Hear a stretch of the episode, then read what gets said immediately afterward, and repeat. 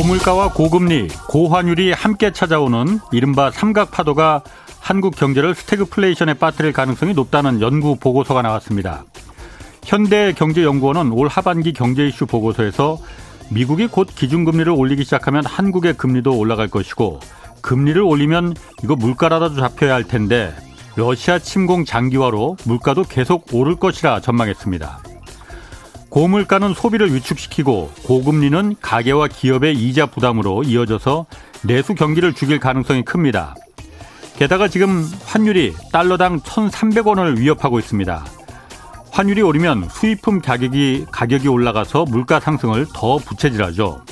고환율이 수출에 유리하다지만은 지금처럼 원자재 값이 이렇게 폭등하는 상황에선 뭐 그다지 유리할 것도 없습니다. 성장도 침체되면서 물가만 오르는 최악의 경제 상황인 스태그플레이션은 빈부 격차를 확대시키고 저소, 저소득층과 영세 자영업자들에게 그 피해가 집중됩니다. 버는 돈에 비해서 생계비 지출 비중이 높고 이자 상환 부담도 크기 때문입니다. 삼각 파도는 몰려오고 있습니다. 국가가 지금 누구의 입장에 서서 누구를 위한 경제 정책을 준비해야 할지 명심하시기 바랍니다. 네, 경제와 정의를 다잡는 홍반장, 저는 KBS 기자 홍사원입니다. 홍사원의 경제쇼 출발하겠습니다. 유튜브 오늘도 함께 갑시다.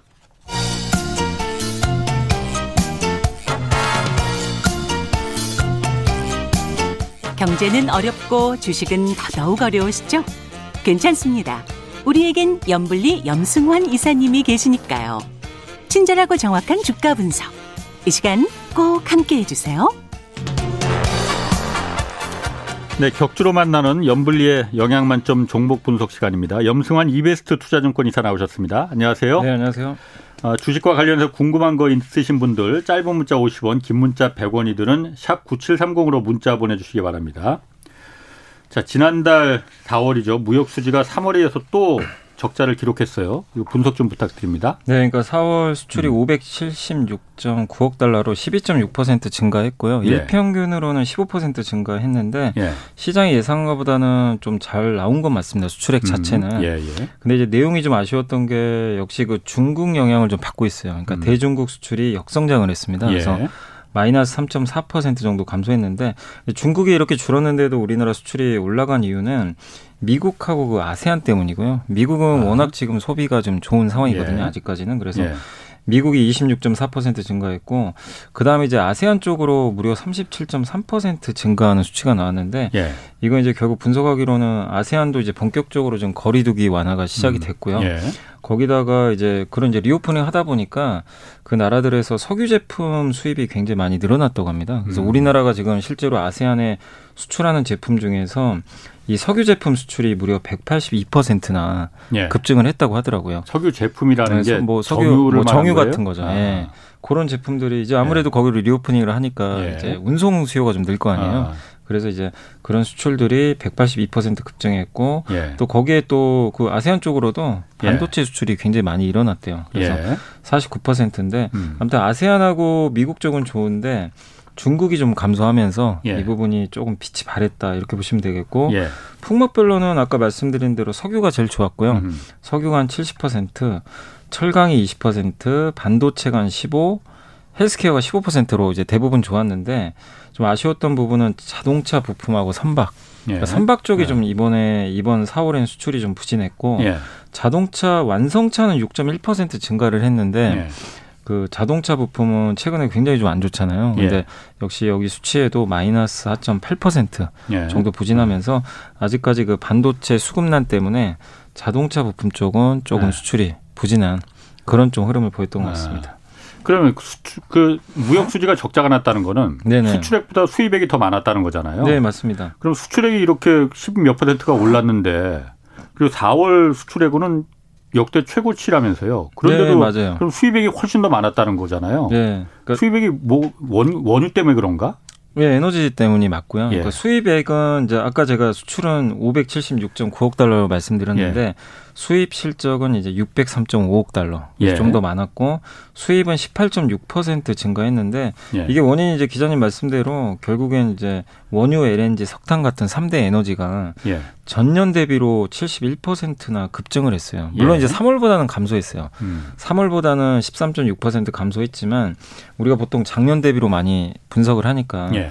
전년 대비로는 71% 급증했고 그 원인이 수입 단가가 무려 28%나 급증했다고 하더라고요. 그러니까 한마디로 원자재 가격이 올라가서 음, 음, 예. 뭐 물량이 크게 는 건 아닌데 예. 가격이 너무 오르다 보니까 수입 예. 단가가 예. 그래서 이게 우리나라 수출이 물론 뭐 좋았는데도 불구하고 네. 그래서 무역 수지가 적자가 났고 사실 4월에 무역 수지 적자 난 경우는 거의 없거든요. 무역 수지 적자라는 게 사실 우리나라 거의 없죠. 거의 예. 없잖아요. 근데 네. 이제 주기적으로 한 번씩은 네. 반복되는 게그 예. 연말이나 연초에 음. 그때 이제 일시적으로 에너지 수입이 늘잖아요. 아. 그래서 한 번씩은 그때 적자가 나는 예. 적은 있는데 아. 보통 4월에 나는 적은 아. 거의 없었어요. 예. 근데 그만큼 지금 이제 원자재 가격 상승이 예. 이례적이다 보니까 예. 이게 비정상적으로 지금 굉장히 좀 수입액이 늘어나면서 무역 수지가 좀 적자가 계속 이어지고 있다. 그래서 3월에 이어서 음. 4월 4월이 조금 더 무역 수지가 좀 확대가 됐습니다. 적자 폭이. 그럼 네. 뭐 에너지 가격이 올라서 우리가 무역 수지 나 무역 수지 적자가 났다는 거는 뭐 네. 우리만 그런 게 아니라 다른 나라도 다 그럴 테니까 네. 뭐 그렇게 어, 뭐라고 해야 되나 안 좋은 건 아닌 건가요 그러면은? 뭐 상대적으로는 그럴 어. 수 있죠. 근데 뭐 우리나라 같은 경우는 지금 거의 에너지를 다 수입하잖아요. 예. 그러니까 일본도 마찬가지고요. 그렇겠죠. 일본도 그래서 요새 예. 좀그 엔화가 굉장히 약세한 음. 이유 중에 하나가 우리나라 원화도 약하지만 일본이나 한국이나 좀 이 경제 규조가 좀 약간 비슷하잖아요. 예, 예. 그래서 좀 영향을 받고 있고 근데 신흥국 내에서는 이게 최근에 좀 보니까 신흥국 내로 돈들이 들어온대요. 근데 유, 유독 음. 한국을 많이 팔잖아요 외국인들이. 예, 예. 근데 이제 알아봤더니 신흥국 내에서 돈이 들어오는데 어디로 가냐면 예. 그 인도네시아 예. 그리고 저기 브라질 있죠. 어. 브라질 같은 이나 이제 신흥국 중에서 예. 사우디 예. 이 기업 이 나라들의 공통점이 원자재를 다 수출하는 국가들이에요. 어. 그러니까 이 나라들은 오히려 지금 상황이 좋죠. 예. 아. 근데 대신 우리는 피해를 보지만, 음, 음, 예. 그러니까 신흥국 내에서도 예. 이렇게 좀 원자재 수입국과 예. 수출국 간의 좀 차이가 예. 많이 좀 발생하고 있고, 그리고 우리나라 같은 음. 경우도 지금 이제 이번 수출입 데이터를 보면서 좀 이제 우리가 여기서 좀 알 수 있는 건 뭐냐면 결국엔 이런 이런 식이 계속 이어진다라면은 기업들의 비용 증가는 좀 불가피할 할 수밖에 없고요. 원자재가 올라가니까. 예. 그리고 물량 둔화가 확인되고 있는 게 뭐냐면 중국 때문에 그래요. 음, 중국이 지금 셧다운이 이제 봉, 예. 봉쇄된 게 4월부터잖아요. 예. 그게 실제로 수출에 지금 나와버렸어요. 아. 중국이 역성장했잖아요. 우리나라 예. 예. 수출의 25%가 중국이니까. 예. 그래서 이 물량 둔화가 좀 확인되고 있어서 2분기 수출을 좀 기대하기가 좀 어려울 것 같다. 요런 좀 그렇군요. 우려들이 조금씩은 나오고 있는 것 같습니다. 5790님이 하나생명 같은 경우에는 금리 인상 수혜해 줄 텐데 주가는 왜 이렇게 지지부진한지 아, 근데 주가가 요, 즘에 어. 금리 인상 수혜주라고 해도 왜 안 가냐면요. 예. 일단 이제 그 미국도 마찬가지인데 예. 이제 금리 상승분을 작년부터 미리 좀 선반영을 좀 한 부분도 있어요. 예. 하나생명도 작년부터 좀 주가 올라왔거든요. 계속 사실. 금리 예. 인상하겠다는 얘기 계속 나왔어요. 그러니까 항상 그렇지만 요새 reopening도 잘 안 가잖아요. 관련주들이 음. 막상 reopening 시작했는데 예. 주가는 반대로 빠지거든요. 그러니까 예. 금리 상승을 미리 선반영했고 음. 근데 중요한 거는 그러면 이제 이 보험이나 은행주들이 주가 올라가려면 하반기에도 금리가 계속 지금 이상으로 물론 오르겠죠 지금보다 레벨은 예. 오를 텐데 그 금리 인상의 폭이 계속 올라갈 거냐 예. 여기에 대해서 이제 좀 약간 사람들이 다르게 생각하는 건 뭐냐면 예. 분명히 금리는 물가 잡으려고 올릴 거예요 근데 예. 이제 하반기 어느 시점 되면 물가가 좀 안정화될 가능성 분명히 있거든요 예. 그리고 이번에 이창용 그 한국은행 총재도 예. 이제 뭐라고 했냐면 그때 청문회에서도 물가를 잡는 게 일단 우선은 맞다. 그러니까 지금 당장 올리는 건 맞는데 잠재 성장률 얘기를 꺼냈어요. 예, 예. 우리나라가 아. 잠재 성장이 너무 낮다. 뭐 인구가 감소하고 예. 있으니까. 예. 근데 아. 금리만 올리면은 예. 잠재 성장률이 더 낮아질 거 아니에요. 예, 그러니까 어느 정도 아. 물가가 좀 잡히면 잠재 성장률 신경 쓰겠다. 그럼 아. 그건 뭐냐면 어느 시점에서 금리 안 올리겠다는 얘기예요. 음. 그러니까 하반기에 어느 정도 올려놓고 오히려 내년에는 동결할 수도 있거든요. 예. 그러면 이제 금리 인상만 보고 투자하는 이제 이런 금융주들 네. 투자 매력이 좀 떨어질 수 있죠. 그러니까 금리를 음. 내년에도 계속 이렇게 올린다가 아니라 네. 어 이거 좀 불확실한데 금리를 내년에 올릴지 않을지 모르겠다. 예, 예. 그럼 이제 주가는 올라와 있었잖아요. 예. 그럼 이제 사람들이 좀 투자 매력을 못 느끼는 거죠. 그러니까 음. 상단이 막혀 있는 거죠. 음. 그래서 요즘에 은행주도 주가 잘 안 가요. 은행보다 한참. 이런 보험 업종이 더 그렇게 힘든 그 예측이나 뭐 이런 게 힘든 업종 그런 건 아니에요? 뭐 그러니까 보험이라는 게 보험이 그 회계가 좀 회계 그 구조가 좀 바뀐다 그러더라고요. 저도 이게 워낙 어려워 가지고 예.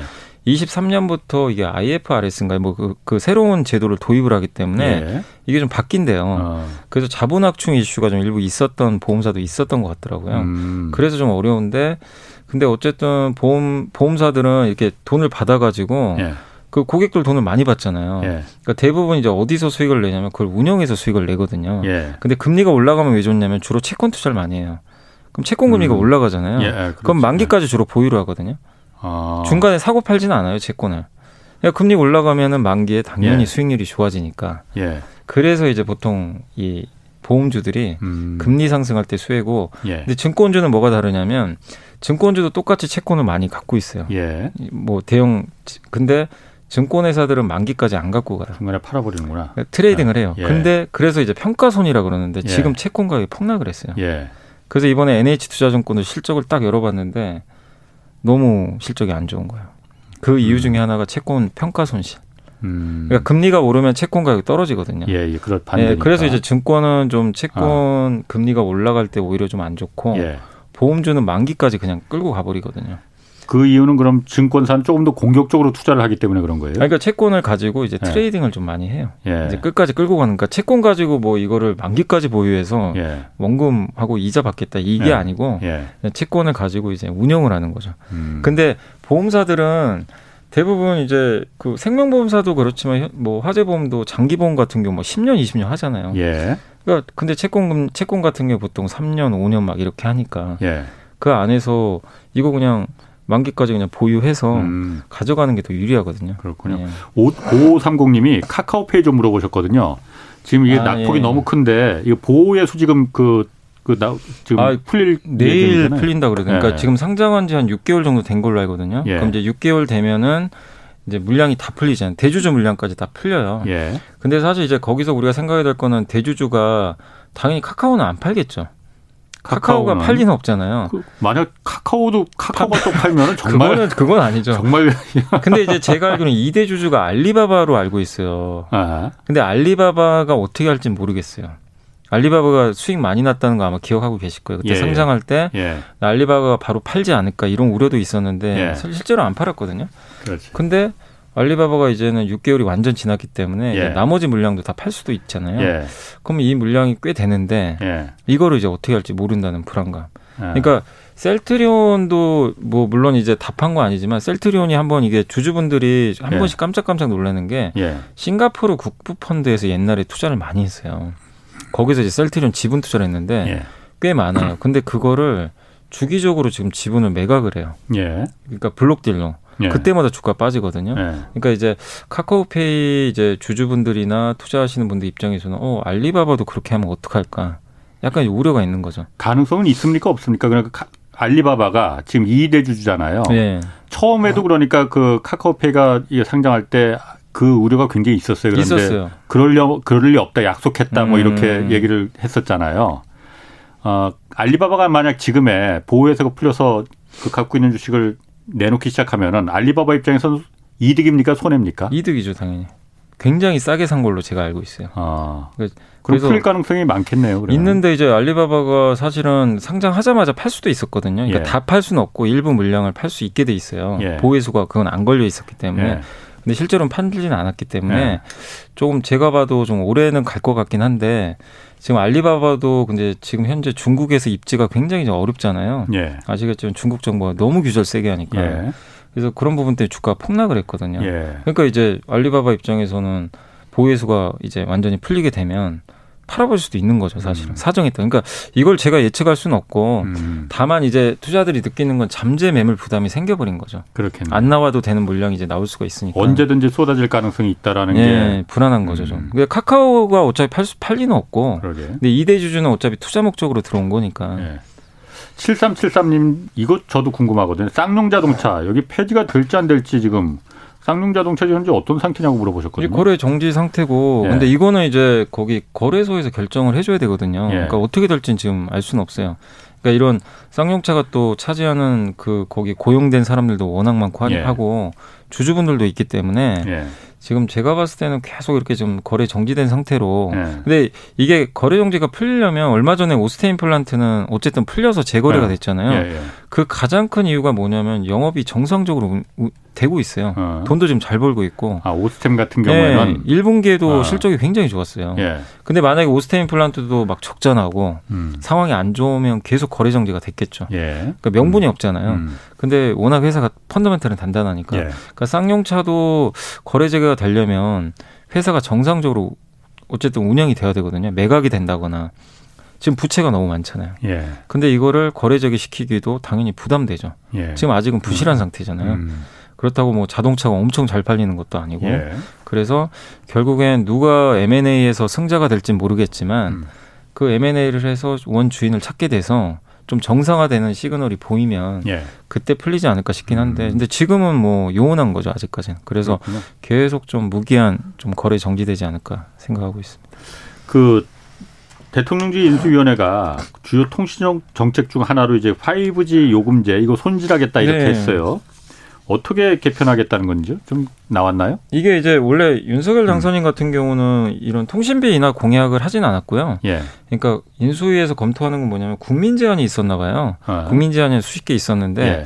그 중에서 열한 번째인가 순위로 이게 채택이 됐대요. 아, 얼마 전에 한 거 그거 말하는 네, 거구나. 국민 제안. 첫 번째 이제 동물학대죄 그 아, 처벌해달라는 예. 거, 두 번째 이제 공매도 예. 공평하게 해달라는 거였고. 이게 열 순위가 11인가 그럴 거야. 아, 예. 근데 왜냐하면 이제 이게 우수 제안으로 뽑혔는 이유가 예.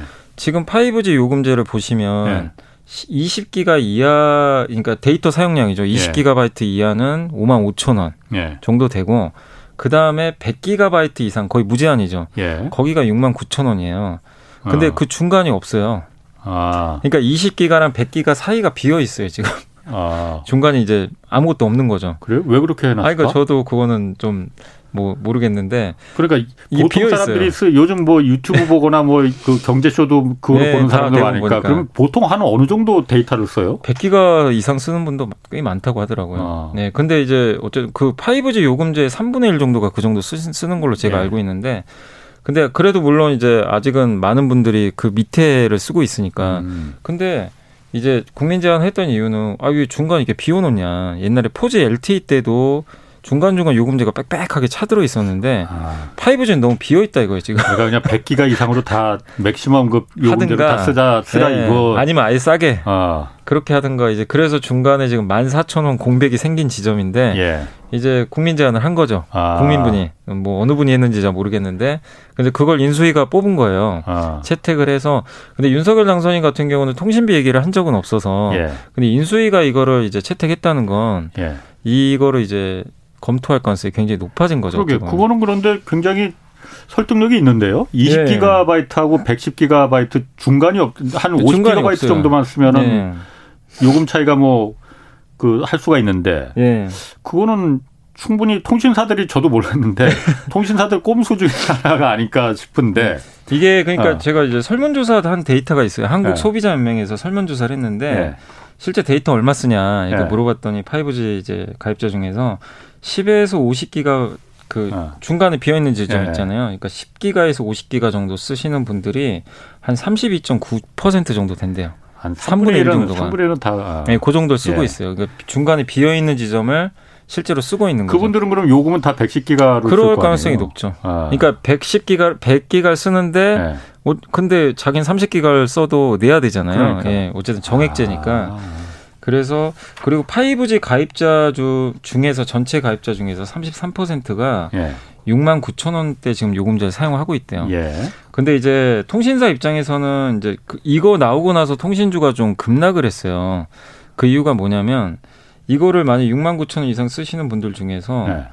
뭐 어느 정도가 이제 바꿀지 모르겠지만 자기가 쓰던 거 중에 이제 가격을 낮출 가능성이 분명히 있잖아요. 당연히 그렇겠죠. 네, 그러니까 나는 어. 100기가 이상 쓰는 걸 아시는 분이야 쓰겠지만, 네.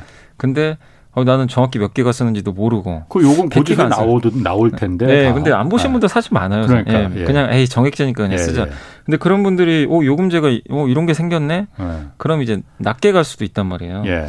그러면은 이거를 음. 만약에 7천 원 정도 요금을 만약에 인하한다고 가정을 했는데 애널리스트분 추정을 하셨는데 그러면 통신 3사 합산 매출액이 분기당 1,500억 정도 감소할 수가 있대요. 음. 3사 기준으로. 예. 그러니까 뭐 엄청나게 많은 건 아니지만 예. 1년에 6천억이죠. 그러면 예. 이제 각각 합치면 이제 한 회사당 2천억씩 예. 매출이 좀 줄 수는 있어요. 아. 그래서 그런 이제 우려 때문에 주가 좀 빠졌는데 근데 반대로 생각하면 5만 5천 원 쓰시던 분들 중에 올라타시는 분도 계실 거예요.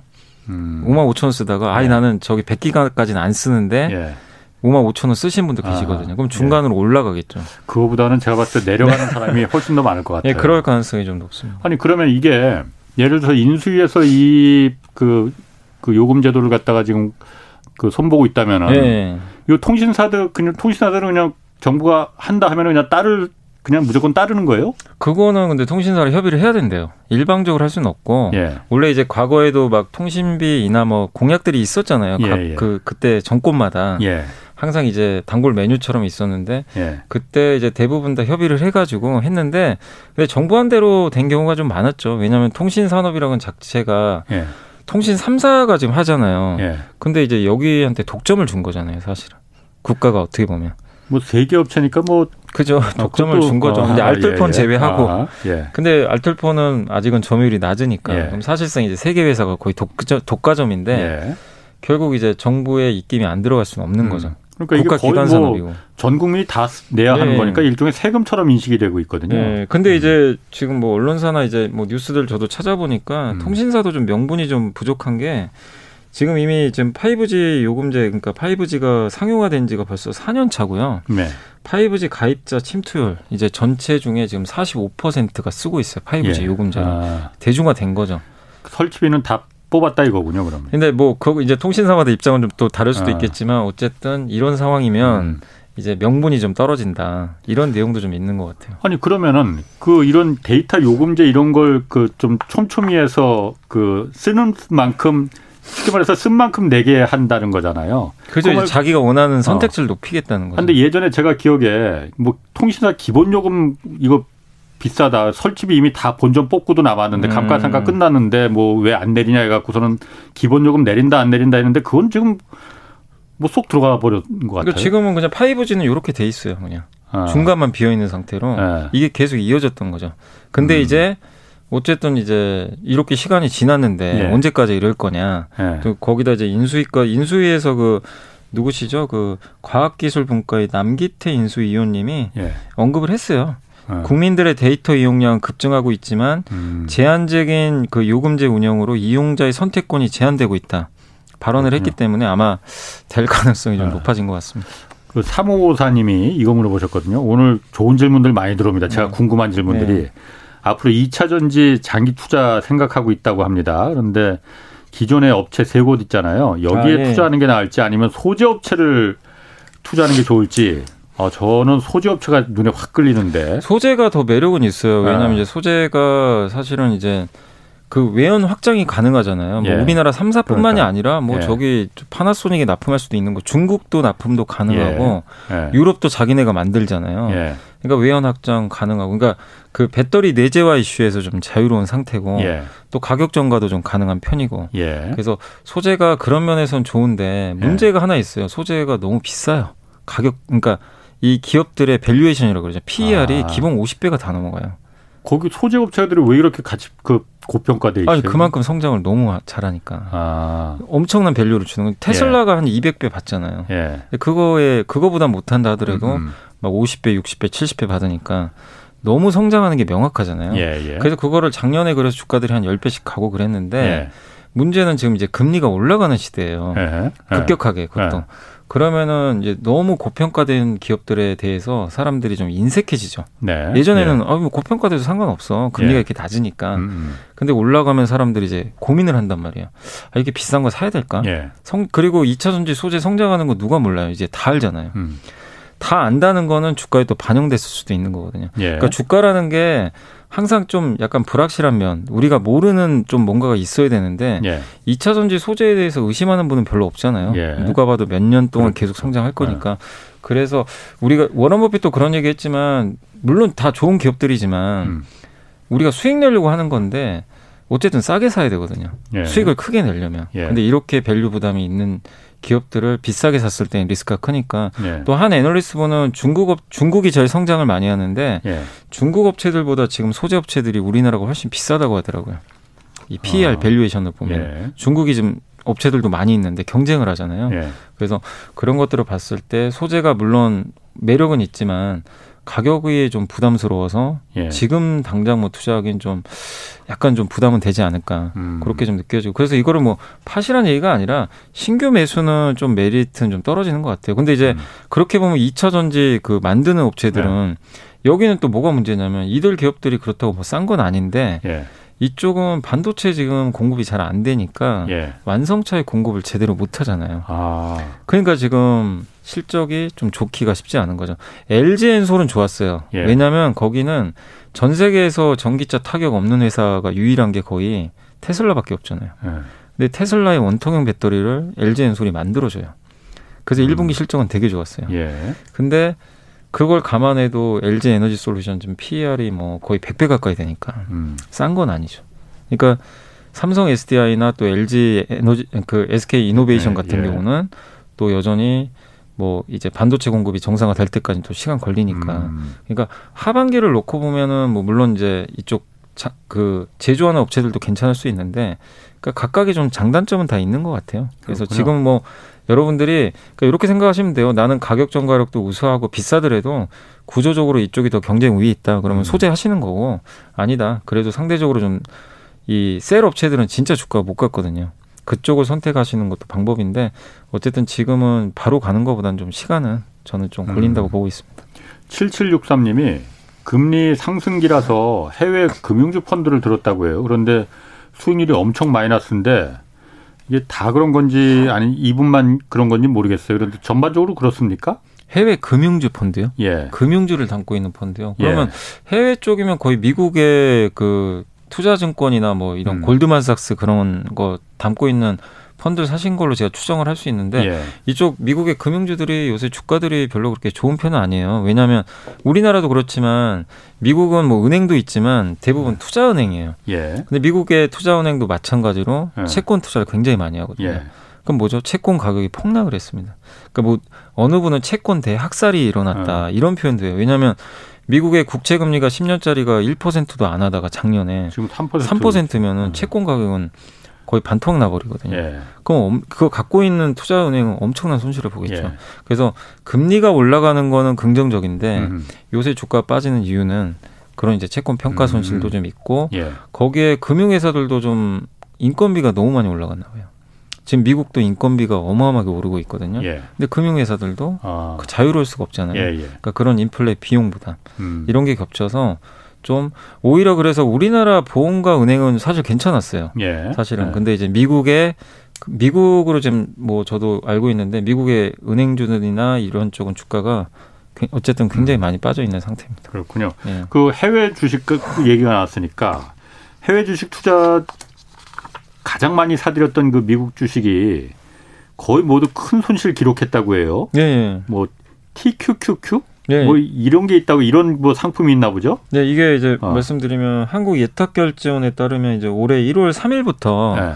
4월 29일까지 그거를 이제 그 종합을 해봤는데 우리나라 네. 투자들이 제일 많이 산 해외 그 주식 있잖아요. 뭐 테슬라, 그 애플 뭐 이런 거 아니에요? 1위가 이거였어요. TQQQ. 이게 아, 뭐냐면 그 나스닥을 3배 추종하는 상품입니다. 그러니까 나스닥이 1% 오늘 올랐어요. 네. 이 TQQ는 바로 3%가 올라요. 그게 무슨 말인지 나 이해를 못하겠는데. 그러니까 지수가 우리 예. 우리 한국에도 예. 레버리지라고 있잖아요. 예. 예그 1%, 오늘 코스피가 1% 오르면 예. 2% 오르는 거죠. 레버리지는. 어, 레버리지는 네. 두 배를 두 배. 두 배. 아. 두 배. 근데 이건 세 배. 세배 상품. 굉장히 위험한 거 아니에요? 위험하죠. 근데 아. 어쨌든 아. 이거를 예. 개인 투자자분들이 제일 많이 샀고요. 순매수 금액이 예.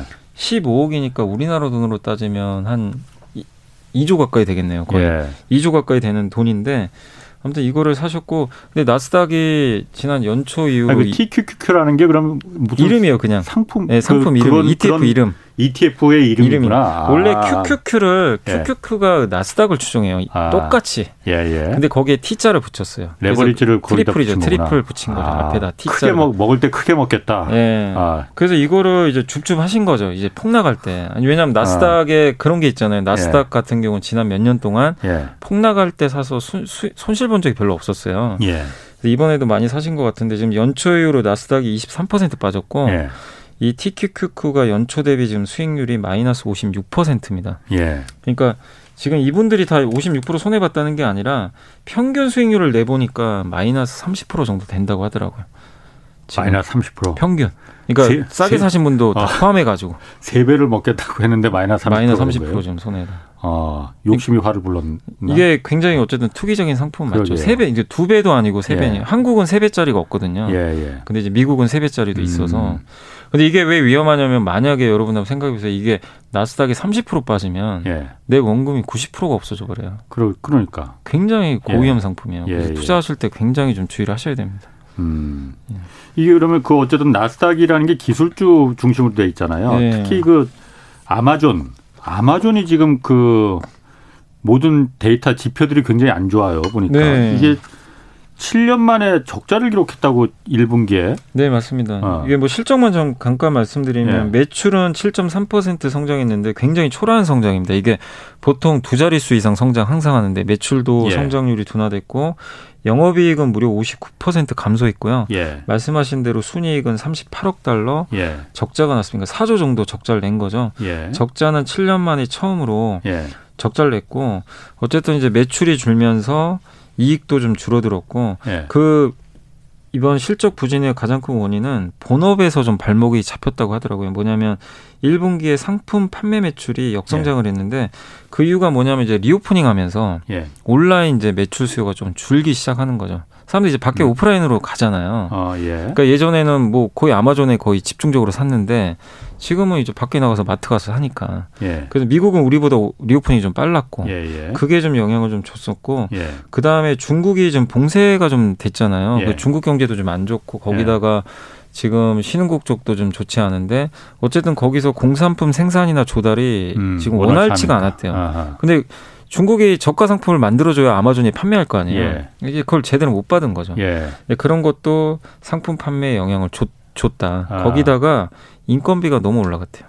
아마존도 여기서 자유로울 수가 없어요. 어. 지금 우리나라도 마찬가지인데 미국도 지금 인건비가 계속 올라가는데 예.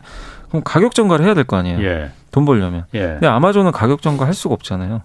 항상 최저가의 상, 음, 상품을 음, 판매하니까. 아. 그래서 박리담회로 그러니까 이런 유형의 회사는 무조건 박리담회로 엄청나게 팔아버려야 돼요. 예. 근데 매출 성장이 7% 나오니까 이게 안 돼 버린 거죠. 음. 그래서 이런 원인들로 인해서 인건비 증가를 좀 상쇄를 못했고 실제 인력이 160만 명으로 이게 뭐 미국 입장에서는 되게 고마운 기업일 수도 있어요. 왜냐하면 두 배 이상 그 인력을 충원을 했대요. 예. 코로나 이전보다. 예. 근데 이제 그만큼 비용 부담이 커져버린 거죠. 음. 근데 거기에 인건비 더 올라가게 되니까. 그렇군요. 그래서 이런 이제 문제들이 생기면서 실적이 좀 안 좋았고 또 마지막으로 하나 더 타격을 줬던 게 미국의 그 전기 트럭 리비안 있잖아요. 예. 리비안 예. 지분 갖고 있었잖아요.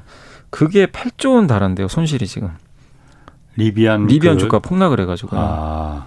그게 이제 지분 가치가 너무 떨어져가지고. 리비안은 지금 그 돌아가고는 있는 겁니까 어떻습니까? 하고는 있는데 아. 지금 우리가 생각했던 것만큼 아. 좀 제대로 양산 그 그러니까 100만 대를 만약에 만들면 예. 이걸 만들어야 되잖아요. 예. 이제 그게 못 미치는 거죠. 훨씬. 음. 그래서 지금 손실이 그렇군요. 리비안 주가가 50% 폭락했거든요. 이번에. 예. 그게 좀 영향을 줬던 것 같습니다. 0721님이 아, 삼성전자. 아, 여기 지금 사는 게 낫겠죠라고 물어보셨거든요. 어젠가 그젠가 굉장히 올랐잖아요. 트럼프 네, 때. 맞아요. 그, 그, 그 그래서 어 이제 삼성전자가 이제 그 늪을 빠져나오나 이제 했는데 그것도 아니는 것 같더라고 또. 아 근데 삼성전자가 굉장히 금요일 날 4% 올랐고 예. 오늘도 안 빠졌어요. 오늘도 그냥 딱 한옥가 밀리, 밀려 서 예. 끝났는데 미국 나스닥이 4% 폭락을 했는데 예. 삼성전자 그 정도면 진짜 강했던 어. 거죠. 근데 이제 삼성전자가 이렇게 올라가는 거는 당장 뭐가 좋아져서 간 건 아니고요. 예. 이제 너무 그동안 안 좋았잖아요. 어. 그러니까 역발상 예. 투자를 한 것 같아요. 그러니까 음. 다안 좋다는 얘기만 하니까 예. 그걸 반영을 해서 주가가 미리 선반영을 했고 예. 그 보통 이런 게 있어요. 애널리스트들이 목표 주가 일제히 다 낮추잖아요. 예. 거의 바닥입니다. 음. 이번에 지난 목요일 날 실적 발표를 했잖아요. 예, 예. 확정 실적. 예. 그럼 그거 보고 금요일 날 보고서 쓰잖아요. 제가 아침에 다 봤거든요. 예. 거의 대다수 애널리스트 한 몇 분 빼고 예. 다 목표 주가를 낮춰버렸어요. 어. 나빠서도 있겠지만 뭐 워낙 주가 빠지면 이 괴리율이 생겨서 낮춰야 되거든요. 예. 이 규정상. 예. 근데 이제 보통 그런 경우에 또 반대로 가요. 그 애널리스트들이 또 음. 반대로 너무 좋다고 막 다 목표가 올릴 때도 있어요. 예. 그러면 그때가 또 주가 꼭지인 경우도 되게 많고. 아. 그래서 이제 그런 영향도 있었고 그 다음에 흔히 이제 증권가 용어로 좀 이런 표현도 써요. 빈집털이라고. 뭐냐면 음. 외국인 기관이 너무 많이 팔아놨어요. 예. 아. 아니 비어져 있어요, 그냥. 그럼 그동안 외국인 기관이 뭐를 했냐면 삼성전자를 팔고 예. 다른 기업이 가 있었던 거예요. 중소형주 사고 요새 중소형주가 되게 좀 좋았잖아요. 예. 그 삼성전자가 한참 못 갈때 예. 막 코스닥 올라가고 가치주도 좋았고. 예. 그러니까 흔히 말하는 대로 이제 빈집이죠, 빈집. 수급이 비어 있어요, 그냥. 예. 근데 언젠간 채워야 되거든요. 예. 그래서 금요일 날 기관 투자자가 350만 주 정도를 사버린 거예요. 예. 외국인이 100만 주. 예. 그러니까 이게 꼭 삼성전자가 좋아서 샀다기보다는 너무 비어 있으니까 예. 중소형주랑 이게 수익률 격차가 너무 크잖아요. 예, 예. 이걸 메꿔야 되거든요. 예. 그래서 흔히 이제 증권가 용어로 좀 빈집털이 했다. 아. 그런 좀 부분도 일부 있었고 또 한 가지가 이거는 이제 긍정적인 효과죠. 이번에 현대차가 실적이 되게 잘 나왔잖아요. 기아랑 예. 그 원인을 많은 분들이 환율로 꼽거든요. 음. 환율 효과 때문에 예. 실제 실적이 너무 잘 나왔어요. 근데 삼성전자도 마찬가지죠. 지금 음. 환율이 음. 더 올라갔어요. 예. 그러면 2분기 실적은 더 좋을 가능성이 있습니다. 예. 뭐 환율 때문에 올라간 걸 평가 절하하신 분도 계시지만 어쨌든 수출 기업이잖아요. 예. 그럼 환율도 영향을 주니까 음. 그럼 삼성전자가 환율 효과 받으면 당연히 좋죠. 긍정적이니까. 예. 그래서 이제 이런 것들이 좀 복합적으로 작용해 가지고 금요일 날 주가 급등했고 오늘도 좀 약세장에서 굉장히 선전한 거 아니냐. 그리고 현재 음. 삼성전자 PER이 좀 싸긴 싸요. 아홉 배밖에안 되니까. 예. 열배가안 되거든요. 예. 시장보다 낮으니까. 아, 아. 그래서 그런 면에서는 중장기적으로는 충분히 뭐 투자 매력은 있는 구간이 아닌가. 라고 생각은 음. 하고 있습니다. 아까 그 환율 얘기가 나서 환율 네. 나오면 현대차나 뭐 그 삼성전자 같이 수출 위주로 하는 기업들은 그 당연히 뭐 그렇죠. 예, 이익이 좋았, 더 예. 늘어나니까는 그 실적이 쌓이겠지만은 예. 그 수급 면에서 봤을 때는 어쨌든 외국인 투자자들 같은 경우에는 환차익이라는 게 있잖아요. 그거 그죠. 그게 또 주가가 오르는 오르는 것만큼 차익만큼이나 음. 짭짤한 거 아니에요. 예. 그래서 요즘 환율이 워낙 막 올라가니까 그것 때문에 다 팔고 나가는 거 아니냐. 환차손이죠, 환차손. 어, 환차손. 예, 지금은 이제 환율이 올라가니까 외국인 예. 입장에서 올라갈 때마다 손해를 보거든요. 삼성전자 예. 주가 그대로여도 그냥 손해 보는 거죠. 예. 실제로는. 그래서 보통 이제 환율이 올라갈 때 외국인이 팔거든요. 예. 그리고 환율이 내려갈 때는 당연히 더 사는 게 떨어질수록 유리하니까. 예. 그래서 이제 말씀하신 대로 분명히 환율이 1,150원부터 계속 올라가는 과정에서 예. 우리가 상식적으로 보면 삼성전자 실적이 좋을 건 명확하잖아요. 예. 근데도 어. 주가 계속 빠졌어요. 어. 이제 그게 말씀하신 대로 어. 환율의 반대 급부죠. 예. 외국인 예. 수급에 악영향을 준 거죠. 예. 그래서 그게 먼저 반영을 해가지고 음. 주가 빠졌고 그 다음에 환율이 이렇게 원 달러 환율이 올라간다는 건 한국의 원 달러 환율은요 전 세계 경기를 나타내는 바로미터라고 음. 하더라고요. 음. 예. 너무 경기에 민감한 국가니까 예. 이 나라 원 달러 원화가 약해진다. 예. 글로벌 경기에 뭔가 문제가 생겼다는 거죠. 음. 그럼 글로벌 경기가 문제가 생기면 반도체에 안 좋잖아요, 당연히 누가 봐도. 예, 예. 그러니까 이런 불확실성. 음. 이게 이제 환율 효과를 상쇄해 가지고 주가 빠졌던 건데, 근데 이제 그 두 가지 악재는 미리 선반영을 또 해버렸잖아요. 충분히 빠져다 보니까 그, 그 상태에서 사람들이 봤을 때 어, 이제는 환율 효과도 좀 생각해야 되는 거 아닌가? 음. 너무 과도하게 빠진 거 아닌가? 아. 또 너무 비어 비어 있으니까. 예. 그래서 이제 오히려 지금은 그런 게 또 긍정적으로 작용하면서 아. 금요일 날부터 좀 분위기가 바뀌었다. 이렇게 보시면 될 것 같아요. 아까 그 빈집 털이가 예. 또또 있을 가능성 또 있 습니까? 아, 니 워낙 비 오나 가지고요. 아. 오늘은 제가 아까 확인해봤는데 다, 시좀 팔았더라고요. 팔았는데 예. 예. 거의 삼성전자를 한 두 달 연속 팔았어요. 사실 외국인들이 어. 그냥 끝없이 팔았어요. 예, 하루도 예, 쉬지 그렇지. 않고. 예, 예. 그래서 이제 금요일 날 진짜 처음 샀거든요. 예. 그래서 이제 워낙 많이 비워놨으니까 여기서 이제 그거죠. 근데 이제 외국인들이 좀 추세적으로 들어오려면 결국엔 경기하고 이 환율 이런 게 안정이 돼야 되잖아요. 예. 그러면 결국 중국의 셧다운이 좀 풀려야 될 것 같아요. 그렇구나. 중국이 좀 풀리면 예. 좀 추세적으로 들어오지 않을까 예상을 하고 있습니다. 김 김종민님이 그 이분도 삼성전자에 대해서 마침 물어보고 싶은 게 있었다고 네. 해요. 지금 유보금이 그러니까 사내 유보금이 120조에서 130조라 이 정도 된다고 하는데 네. 유보금을 어떤 식으로 보관하는지 이게 만약 달러로 다 보관하면 환차손이 대단할 것 같은데 이렇게 물어보셨거든요. 대부분 이제 원화로 갖고 있죠. 원화도 예. 있고 뭐 외화 예금도 있을 수 있는데 그건 이제 사업 보고서 보셔야 돼요. 예. 어느 게 있는지. 근데 보통은 이제 금융 상품 같은 데도 많이 넣어놓고 예. 현금성. 그래서 저도 확인해 보니까 현금성 자산이 130조 정도 돼요. 예. 근데 이제 그 유보금을 가지고 회사가 하는 건 뭐냐면 배당하고 첫 번째가 배당. 배당을 하는 거. 두 번째 예. 투자거든요. 예. 투자하고 이제 나머지 이제 남는 돈들이 좀 남아 있을 텐데 예. 어쨌든 그 유보금 가지고 둘 중에 하나를 해야 되는데 예. 지금 삼성전자가 원래 우리 주주분들이 기대했던 건 M&A잖아요. 예. 근데 M&A는 그렇죠. 좀쏙 들어갔거든요. 예. 그러니까 이제 지금 주주분들은 별로 기대를 안 하시더라고요. 작년에 음. 원래 한다고 했는데 근데 지금 작년에 엔비디아가 ARM 인수하려다 실패한 거 보고 예. 이게 사실 좀 쉽지가 않아요. 예. 누구든 반대할 가능성이 높잖아요. 예, 예. 사실 하이닉스가 오히려 예, 하이닉스가 하기가 쉬운 게요. 예. ARM이나 NXP나 뭐 이런 회사들은 하이닉스랑 안 겹쳐요. 왜냐하면 음. 하이닉스는 비메모리를 거의 안 하거든요. 아, 예. 해도 비중이 너무 작죠. 예. 근데 삼성은 비메모리 같이 해요. 예, 그렇죠. 그러니까 엔비디아도 비메모리만 하는데, 예. 그러니까 ARM 인수에 실패한 게 아. 비메모리 이렇게 되면 너무 점유율이 높아지니까. ARM이라는 게 이제 반도체 설계, 설계, 예. 설계하는 그 비메모리 설계죠. 어, 뭐 반도체 뭐 갑 중에 갑 중에 하나라고 네, 하던데 그럼 지금 말 나온 김에 SK 하이닉스가 지금 그 ARM 영국 회사죠 거기 네. M&A 한다고 하잖아요. 네. 거기 좀 어떻게 돼가고 아직은 뭐그 저번에도 저희 공시가 네. 나와서 답변했는데 그냥 네. 추진은 하고 있는데. 네. 음, 확정되는 대로 아, 제공시하겠다. 근데 물론 쉽지는 않겠죠. 근데 예. 이제 하이닉스가 좀 더 이제 명분이 있는 이유 중에 하나는 예. 하이닉스가 이제 비메모리 쪽이 좀 비중이 작다 보니까 예. 겹치는 사업이 없어서 그렇군요. 좀 가능할 수도 있다는 얘기는 좀 있는 것 같습니다. 미국이 지금 그 1분기 성장률이 어, 마이너스를 기록했어요. 네, 마이너스. 마이너스. 어, 생각보다 훨씬 더 그 경기 침체가 빨리 오는 거 아니냐. 왜냐하면 얼마 전에 뭐그 뭐 장단기 금리 차가 역전되고 막 그래서 예. 이거는 바로 이제 경기 침체가 오는 신호다 뭐 그랬었는데 그것 때문에 이런 거예요. 이게 갑자기 그 경기 침체로 본격적으로 들어가는 겁니까 미국이? 아니, 근데 그렇게는 아닌 것 같아요. 어. 저도 이제 이게 찾아보고 분석을 예. 해보니까 항상 내용을 좀 우리가 봐야 되는데 예. 전 분기 그러니까 4분기 대비해서 이번에 나온 거거든요. 예. 전년 동기 대비로는 성장은 맞는데 전분기 대비해서 어쨌든 역성장을 했어요. 예. 그 이유가 뭐냐면 여기 그 성장률에도 수출 데이터가 들어가잖아요. 수출이 예. 늘면 그러니까 순수출이죠. 예. 그러니까 수출에서 수입 뺀 거. 예. 이게 당연히 늘어나면은 당연히 성장률에 플러스고요. 예. 재고를 많이 또 축적을 하면 그것도 플러스인데 이번에 이 두 개가 다 감소를 해버렸대요. 음. 그러니까 순수출이 급감했다는 얘기는 뭐죠? 수출보다 수입이 많았던 얘기죠. 음, 예. 근데 수입이 아. 많았다는 거는 뭐죠? 미국은 소비 대국이잖아요. 예. 수입을 엄청 한 거예요. 예. 그 네. 소비 때문에. 어 그러니까 미국 사람들이 해외에서 소비를 그 수입을 많이 한 거죠. 예. 그러면 이거 가지고 마이너스 기록했기 때문에 미국 경제가 안 좋다.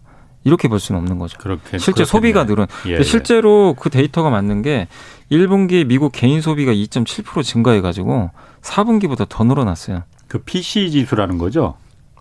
아니, PC 여기에 여기에 또 다른 지표가 어. 하나 있긴 있는데 예. 아무튼 뭐 PC 지표도 한번 말씀을 드리면 예. 이게 이제 개인 소비 지출이라고 하는데 예. 요거 좀 간단히 설명드리면 소비자 물가 지수랑 많이들 헷갈려 하시더라고요. 그러니까, 그러니까, 어. 그러니까 소비자 물가 지수는 뭐냐면은 예를 들면 이런 펜이 있으면 이게 어. 얼마 올 가격이 올랐나? 어. 그게 이제 만약에 1% 올랐으면 예. CPI라 그러죠. 이게 예. 1% 오른 거죠. 어허. 전년 예. 동기 대비해서. 예. 근데 개인 소비 지출 물가 지수로는 지수는 뭐냐면 개인들이 실제로 요런 요걸 샀는데 여기에 얼마나 지출을 더 했느냐. 지출액 옛날에 살 때보다 네, 그러니까 아. 지출액이에요. 예, 예. 가격이 아니고. 아하. 그러니까 예를 들면 옛날에는 여기에 사람들이 총 토탈해서 천만 원을 지불을 했는데 예. 이번에 뭐 예를 들면 천백만 원을 지불했다. 예. 그러면 이제 한 십 프로 늘어난 거죠. 예. 그래서 어. 개인들이 얼마나 돈을 실제로 더 많이 썼는지 예. 그걸 나타낸 지표입니다. 그러니까 어. 물가 지표 중에 약간 다르고 그러니까 소비자 물가 지수는 가격만 오르면 되고 예. 얘는 더 많이 소비를 한 거죠. 그러니까 음. 개인 소비 지출이 늘어난 PC 지표가 늘어난 거는 아, 이거 미국 사람들이 돈을 많이 썼구나. 어. 요렇게 생각하시면 돼요. 뭐 이해가 갈 것 같기도 하고 좀 헷갈릴 수도 있는데 뭐 어쨌든 그러니까 그냥 단지 그러니까 마트에서 가격을 어. 500원짜리를 1000원으로 올렸어요. 그럼 네. 당연히 CPI가 올라가요. 예, 예. 근데 사람들이 그거 안 샀어요. 어. 그러면 개인 소비 지출이 아, 안 느는 거죠. 아. 물가가 올랐으니까 안 사면 안 사면 은 이건 안 늘어나는 아, 거죠. 근데 근데 그럼에도 불구하고 지출을 해버렸어요. 예, 예. 그럼 올라가는 거죠. 아, 그럼 물가 인상. 음, 예. 그래서 PC를. 사실은 연준에서는 더 중요하게 본대요. 그러니까 가장 중요한 지표가 네, 요걸로. 예, 왜냐하면 실제로 개인들이 아. 소비를 했는지를 나타낸 지표니까. 이게 지금 그러니까 그 많이 올랐다는 거죠. 40년 만에 이게 가장 큰 폭으로 올랐다는 네, 거잖아요, 지금. 이게 6.6% 상승했는데 근데 여기서 이제 우리가 주목할 건 뭐냐면은 또 에너지랑 식품 가격이 너무 올랐잖아요. 이걸 빼야 돼요. 이걸 아, 뺀 거를 근원 근원 또 PC라고 예, 하는데 예. 요걸 뺀 게 5.2%. 그러니까 적은 건 아니죠. 이거 빼도. 그것도 먹고 5.2%는 뭐. 그래서 여전히 예. 그러니까 미국 연준이 지금 하려는 게 공급 때문에 공급이 부족하고 막 예. 이래 가지고 물가 올랐잖아요. 예. 근데 연준이 공급을 어떻게 제어를 하겠어요? 예. 사우디아라비아 그렇죠. 보고 야 너네 늘려 할 수도 없는 거고. 그렇죠. 아. 그러면은 방법은 수요, 수요를 중, 둔화시키면 돼요. 예. 아. 수요를 꺾어버리면 되거든요. 그거라도. 예. 아. 그래서 그 지표로 보는 게 근원 물가 지수예요. 이 PC. 음. 이게 사람들이 실제로 수요를 증가시켰는지 볼 수 있잖아요. 지출을 했는지 안 했는지 그렇죠. 알수 있으니까. 그럼 PC 지수가 지금 그 개인 소비 지출이라는 게 지금 어, 전년 대비해서 40년 만에 지금 최고로 네. 올랐다. 뭐 근원 물가로만 하더라도 5점 몇 퍼센트라고 하면은 이제 며칠 있으면은 FOMC, 그 예. FOMC 미국 연방준비제도 위원회 열리잖아요. 여기서 네. 그러면 0.5% 포인트 금리 올리는 건 거의 확실하다고 거의 그냥 확실하다고 보셔야 돼요. 그냥 100% 확률이 높고요. 네. 지금 사람들이 지금 생각하는 건 뭐냐면 6월 달에 어떻게 할 거냐. 6월에 0.75까지 예상. 또 예. 있군요. 그건 0.75로 예상을 해요, 지금. 0.5도 아니고 0.75 한 번에 그게 90% 확률로 지금 예상. 너무 공격적인데. 그러니까 이제 아. 나스닥이 폭락을 해버린 거죠. 예. 0.75는 우리 머릿 속에 전혀 없었거든요. 아니 인플레가 지금 정점이다 지금 이런 얘기들도 있는데 그렇게 막 공격적으로 금리를 왜냐하면 그 정점일 수도 있지만 연준 의장이 예. 뭐라고 했냐 모르겠다. 정점인지 알 수가 없다. 아. 지금이 정점일 수도 있지만 아닐 수도 있다. 예, 예. 그, 그 얘기는 뭐냐면 일단 잡고 보겠다는 거예요. 잡고 보겠다. 일단 잡고 나중에 높, 보자. 물가 상승률이 너무 인플레가 너무, 너무 심하니까. 그래서 사실 아. 이 PC 지표나 이런 게 사실은 좀 확 꺾여줘야 되는데 예. 아직 되게 높잖아요. 예. 그러니까 연준 입장에서 이 지표들을 보니까 이게 안 꺾이잖아요. 그러면 이제 음. 계속 긴축할 수밖에 없는 거죠. 이달에 0.5% 포인트 올리는 거는 뭐 기정사, 누구나 다저 예. 같은 무식이들도 다 이제 어느 정도 그 아는 예상할 수 있는 거고. 네. 다음 달에 0.75%포인트를 올린다면 그거는 좀 헉 소리가 날 것 같은데요. 근데 그거는? 그것도 그, 그래서 지난주부터 그 얘기가 나온 거예요. 그래서 나스닥이 지금 폭락을 한 거예요. 지난주에. 폭락한 음. 이유 중에 하나가 기술주들이 금리에 취약하잖아요. 예. 그래서 0.75까지 지금 반영은 하고 있습니다. 그렇군요. 예. 이성호 님이 메타버스 관련주는 요즘 조정 국면인가 보죠. 뭐 다들 다 대부분 다 조정 성장주가 좀 안 좋아요. 상승 국면으로 언제나 갈 수 있을지요 하고 물어보셨네요. 그거는 금리가 좀 꺾여줘야 돼요. 그러니까 아까 말씀드린 대로 금리는 지금 계속 올릴 텐데 뭐 연준이 예. 이 시그널을 줘야 돼요. 아 이제는 금리 인상 속도를 좀 낮춰야 예. 되겠다. 예. 그럼 뭐죠? 물가가 안정화되면 돼요. 예. 그러니까 물가 언제 안정화될 거냐 이거죠. 예. 그거는 하반기에 또 가봐야 되니까. 예. 그래서 제가 예상하기로는 상반기엔 좀 메타버스가 가기는 어렵고 다 성장주잖아요. 사실 꿈을 먹고 사는.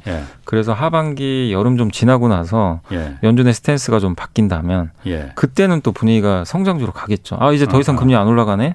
그럼 성장주가 또 한번 급등할 수 있으니까. 예. 그래서 저도 언제인지 모르지만 물가가 좀 꺾이는 peak out 했다는 얘기가 나오면 예. 그때는 한번 크게 움직일 수도 있어요. 이 음. 성장률. 음. 뭐 이거는 메타버스만 그런 게 아니라 네이버, 카카오도 예, 다 해당되니까 예. 그쪽 물려 계신 분들은 물가가 언제 고점 찍는지 예. 그걸 좀 면밀히 좀 어. 체크는 해봐야 될 것 같습니다. 아 아까 참 그 제가 그걸 물어보려고 했다가 미국의 그 성장주 기술주들이 지금 굉장히 많이 네. 그 마이너스율이 높았잖아요. 네네. 컸잖아요. 같은 시기에 한국의 기술주 성장주들 이쪽은 어땠습니까? 어, 비슷해요. 비슷해요. 지금 네이버가 네. 그때 연초에 한 40만 원 정도 했던 것 같은데 지금 오늘 28만 원까지 급락을 했고 네.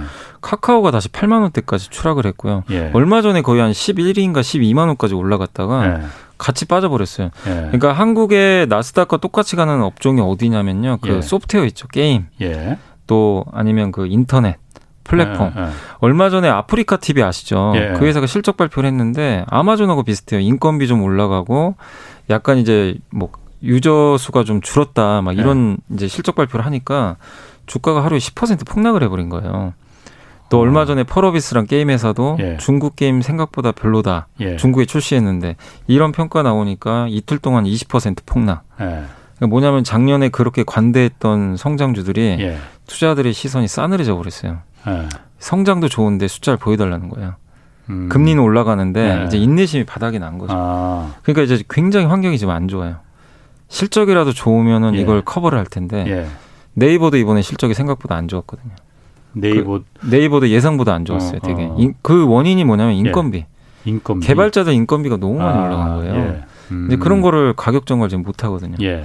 그래서 지금 이 우리나라 성장주들도 예. 굉장히 좀안 좋은 상황입니다. 아 그렇군요. 예. 다그 이유는 어쨌든 간에 모든 비용이 원자재 값도 올라가고 인건비도 올라가고 네. 하여튼 비용이 다 올라가니까 그 부분을 가격 전가를 할 수 있으면 괜찮은데 가격 전가가 되는 기업은 괜찮고 네, 안 되는 기업은 안 되고 그래서 거는. 자동차가 좋았던 거죠. 알겠습니다. 전가를 하니까. 자 고맙습니다. 내일은 네. 3프로 TV의 김프로 김동환 의장과 시대를 이기는 투자 전략과 원칙 좀 알아보겠습니다. 자 홍사원의 경제쇼였습니다.